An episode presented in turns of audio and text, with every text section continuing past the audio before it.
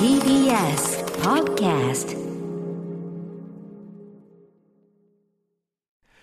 ここからは私、臼井ミトンが自由気ままにお届けする音楽コラム、ミュージックログ。今日はこんなテーマでお送りします。半世紀にわたって喧嘩し続けるスーパーグループ、クロスビー・スティルス・ナッシュヤングを語ります。喧嘩し続けてきたんですね。喧嘩し続けてるすごい人たちがいるんですよ。すごい人たち。まあ、すごい人たちだから喧嘩し続けるのかもしれないけど、なるほど。今年の5月にはい。ロック史に燦然と輝く大名盤クロスビー・スティルス・ナッシュヤングの「デジャビュ」の50周年記念ボックスセットが発売されました。うんデジャビュっていうアルバムなんですけどね。はいはいうんえーっと、1970年かな、リリースされたのが。で、その復刻されたアナログ LP に加えて未発表音源を加えた CD4 枚。それになんか豪華な本みたいなのもついてね、超豪華ボックスで1万5000円くらいするのかな。なんていうかこう、ロックの黄金期に思春期をこう過ごしたベビーブーマーたちのこの可処分所得を狙い撃ちにしていくような、ん。そんな企画なわけなんですけれども、はい。このクロスビー・スティルス・ナッシュヤングっていうやたらと長い バンド名というかグループ名ですけどこれねあのなんてことはない。人の名前なんですよ。あ三人ってことえっと、です。4人。です。デビッド・クロスビーさんはいのクロスビー、はい。そしてスティーブン・スティルスのスティルス、はい。そしてグラーム・ナッシュのナッシュ、そして最後、ニール・ヤングのヤング。うん。この、えーファミリーネームというか、名字を並べただけなんですね。クロスビー、スティルス、ナッシュヤングという。これが、あ4人の名字を羅列しただけのグループっていうね、4人のシンガーソングライターからなるグループで、はい。一般的な知名度ってことになると、やっぱりビートルズとかね、ローリング・ストーンズとかに劣るかもしれないですけど、ロックの世界ではもう知らない人はいない、すさまじいスーパーグループなんですよ。はい。で4番目に名を連ねるニール・ヤングって人は、はい。途中から合流したのでちょっと一旦置いといて最初はクロスビー、スティルスナッシュという3人組からスタートしております。それでね実はこの3人のうち3人ともがさっきから僕がねスーパーグループスーパーグループって言ってますけど、なんでスーパーグループなのかっていうとこの3人そもそもそれぞれ別の超人気バンドに所属していた人たちなんですよあ実は。そうなんですね。でクロスビーはバーズというフォークロックの超人気バンドにいたしスティーブン・スティルスはバッファロー・スプリングフィールドというカルト的な人気を誇ったロックバンドにいたし、そしてグラム・ナッシュはイギリスでビートルズと当時人気を二分するようなすごく、あの人気のあるバンドにロックバンドにいたんですよ。ホリーズというバンドで歌を歌ってギターを弾いてたんですがそれぞれがそれぞれのバンドで活躍していたわけですね。しかもですよこの今挙げた3つのバンド後に全てロックの殿堂入りしています。うん。そのくらいそのバンドは世界的に評価を得ているバンドだったわけなんですよ。はい。これ例えて言うなら、うんそうだな。例えばミスチルとスピッツとサザンのメンバーがこうバンド組みましたみたいなそういう感じ？この例えでもまだキノコさんにはな古すぎますか？もしかして。少しこう、ん？そうだね。今だじゃあ今で言ったら多分えヒゲダン、はいはいはい。キングヌー、はい。夜遊びのそれぞれメンバー一人ずつが脱退して新しいグループを組みましたみたいな。めちゃくちゃわかりやすい。そんな感じですイメージ的には。なるほど。そうでなぜ別々の人気バンドに所属していた3人が一緒にバンドを結成することになったかというと、はい。実は以前このコラムでお話しした女性シンガーソングライタージョニー・ミッチェルが深く関わっているんです。そもそもジョニー・ミッチェルを発掘したのがデビッド・クロスビーなわけですが、はい。ある日ミュージシャン仲間であのジョニー・ミッチェルの自宅に集まってね、おそらくまあお酒飲んだりマリファナを吸ったりとかでたこうみんなでワイワイ楽しく過ごしてたんですね、そこで楽しくなっちゃったんでしょう。その場に居合わせた3人で一緒に歌ってみたんですよ歌を。うん。まあ余興でというか遊びでですよ。そしたらこのクロスビースティルスナッシュのこの3人の歌声のこのあまりの相性の良さに自分たちで驚いちゃうわけ。へえ。3人とも人気グループで歌ってるシンガーソングライターですから、はい。まあ上手なのはもちろんなんでしょうけど、うんうん。ハモった時のケミストリーというか、うんうん化学反応が起こってる感じに自分たちで驚くわけですよ。で、これもう俺らバンド組むしかないっしょっっていうふうにめちゃくちゃ興奮するわけなんですようん。うんうんなので、クロスビー・スティルスナッシュというスーパーグループは、ジョニー・ミッチェルの自宅のリビングで誕生したと言われてる、そんなすごい逸話も残ってるんですけど、とはいえ、この3人がどこで最初にハモったかという部分に関しては諸説あるようで、というのも当時のロックスターはみんな大体ラリってるんで、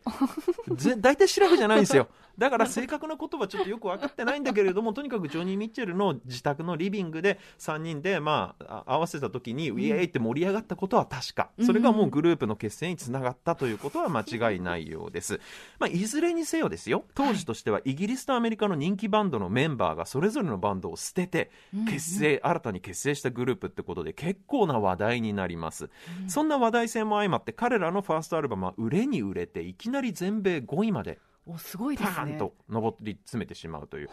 アメリカ中がまさに彼ら3人の歌声のハーモニーに酔いしれるわけなんですが、このアルバムねとにかく3人の歌声を聴かせるためにかなりアコースティックなサウンドになってるんですけど、アルバムを持ってそれを売るためにプロモーションするためにツアーに出るとなると、もう一人ギタリストが必要だと。もう一人メンバーを加えたいという話になるわけですよ。はいというのもメンバーの一人のスティーブン・スティルスっていうのがもうドラムもピアノもベースもギターも何でも弾ける音楽の天才で、はいはいレコーディングでは彼が一人でいろいろオーバーダビングしていったものも多いので、ライブでは再現できないわけです。誰かまあもうちょっとミュージシャン増やさないと。うんうんなのでそこでギタリスト一人入れようということで白羽の矢が立ったのが、うん当時ソロアーティストとして鳴かず飛ばずでくすぶっていたニール・ヤングというカナダ出身の男に声をかける。これ実はメンバーの一人のそのスティーブン・スティルスが昔やっていたバッファロー・スプリングフィールドのメンバーでもあり、ただ当時その時は二人大喧嘩してバンド解散してるんですよ。だから仲は悪いからはい。喧嘩別れしてて、はい。スティーブン・スティルスとかはニール・ヤング入れることに反対したんだけど、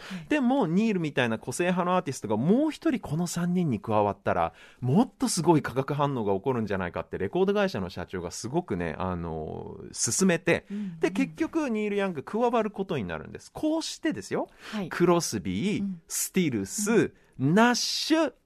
ヤングという4人が揃ってめちゃ長いバンド名のスーパーグループが誕生したということなんですね。であくまでもバンドというよりも4人のシンガーソングライターが集まって音楽を作るっていう意味でこの名前の羅列っていうことにもこだわったみたいですね。ああ、そうなんですね。はい、で4人組になって最初に彼らの名を世の中に知らしめたのは何といっても伝説のロックフェス、ウッドストックフェスティバルです、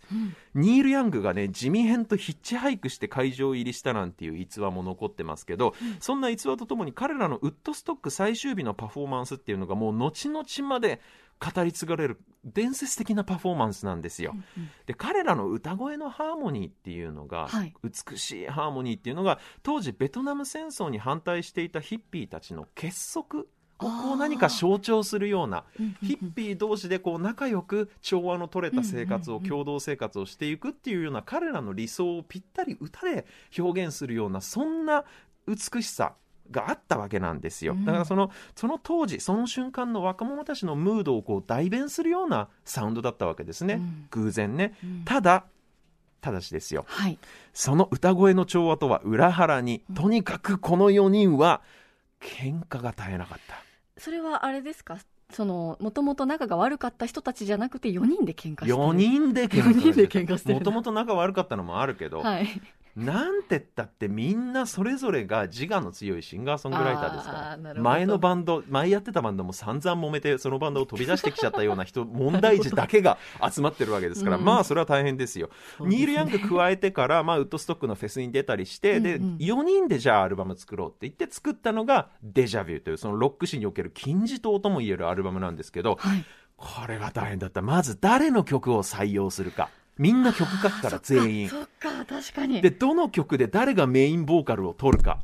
なるほど。でハモるんだけどハモった時のサウンドでさえ、うん誰の声を一番聞こえるように目立つか目立たせれるかとかね、で誰のギターを一番大きくするかとかもいちいち揉めまくるんですよなるほど。でしかもあのニール・ヤングなんかはそもそもはいツアーをやる時のギタリスト要員で入ってきたはずなのに、うんこのしクロスビー・スティルス・ナッシュヤングのツアーの活動によって知名度がぐんと上がりまして、はい本人のソロアルバムも売れ始めちゃったわけなんですよ。それこうなんか相乗効果で。まあそうですよね。で、うん本人もこうすごいいい気になって、じゃんじゃん曲もかけるようになったら、今度はパワーバランス、バンド内の、みたいなものが変わり始めるわけですよ。サポートでギタリストとして入ってきたはずのニール・ヤングがどんどんいい曲書いて、どんどん自分で歌うようになると、今までリーダー格だったクロスビーとか、スティルス・ナッシュとかが、どんどん脇役に追いやられるみたいな、そういう刻一刻と変わるパワーバランスみたいなこともあって、ただ、えーなんとか、えーあれですよ、1枚このアルバム完成するんですよ。はい。ただ、ニール・ヤングは他の3人が作った曲にはレコーディング全く参加しなかったし、だからもう一番最初からか解散直前のビートルズみたいな状態で、もうエゴとエゴがぶつかるような超険悪な状況だったんですよ。もう一番最初のアルバム作ってる時から。なるほど。まあ、そんなうん大変な喧嘩を経て出来上がったこのデジャビューなんですが、はい1970年にリリースされるとあっという間に大ヒットアルバムになるんですね。ビートルズがちょうど解散して、それと入れ替わるように登場したスーパーグループっていうことで、やっぱりすごい話題にもなりますし、ただし、はい。アルバム大ヒット後も、とにかく喧嘩をし続けたんです、この人たちは。もうお互いへの当てつけのようにソロ活動をしてみたり、別でバンドを組んでみたり。ですねそう、たまに再結成もするんだけど、再結成してはステージ袖で殴り合いの喧嘩をしたり。たソロコーナーお前の方が一曲多かったとかね、お前のなんか喋りは長すぎるとか、そのたんびに殴り合いの喧嘩をしていて、ステージ上でも喧嘩して、はい。喧嘩するのが芸の一つみたいな状態になってしまってですね、結局この4人で次のアルバムを作るのがうんうん。18年後です。1988年にやっとデジャビューの次のアルバムが出るというね、すごい、すう。ごいバンドなんですよ。で、1990年から2000年代にかけては、まあさすがにみんなね、おじいちゃんになってきて丸くなったのか、うんたまにアルバム出したり、再結成ツアーとかをまあいい感じのペースでやっていたんですが、はい。2014年、デビッド・クロスビーがニール・ヤングの当時の恋人うんの悪口を言ったことにより、ニール・ヤングが怒って、もう俺はこいつらとは絶対に一緒に音楽やらないって言って絶縁宣言をします。はいさらに2015年には、ナッシュが奥さんを捨てて若い恋人に走ったっていうことをステージ上でやはりデビッド・クロスビーがからかいまくった結果、ナッシュがブチギレまして、からかってからかってしつこくそれをやった結果、ナッシュがステージ上でマジギレしまして、えーこいつとは一生音楽をやらないと。これまた絶縁宣言で、2021年の今に至るまで、彼らは仲直りしていません。あ、もう今はもう仲直りしてない。してません。もうみんな70歳過ぎて何やってんだよっていうね。そんなヒッピーカルチャーのラブピースを象徴するような美しいハーモニーを生み出し時代の長寿となったのに、はい当の本人たちは常に喧嘩し続けて全く ラブピースじゃないっていう、そんな彼らの代表的なアルバムデジャビューから Teach Your Children Teach Your Children をお聴きいただきます。ちなみにこの曲でペダルスティールギターを弾いてるのは、当時このペダルスティールギターを買ったばかりで練習し始めたばかりだったグレイトフルデッドのジェリー・ガルシアです。どうぞ。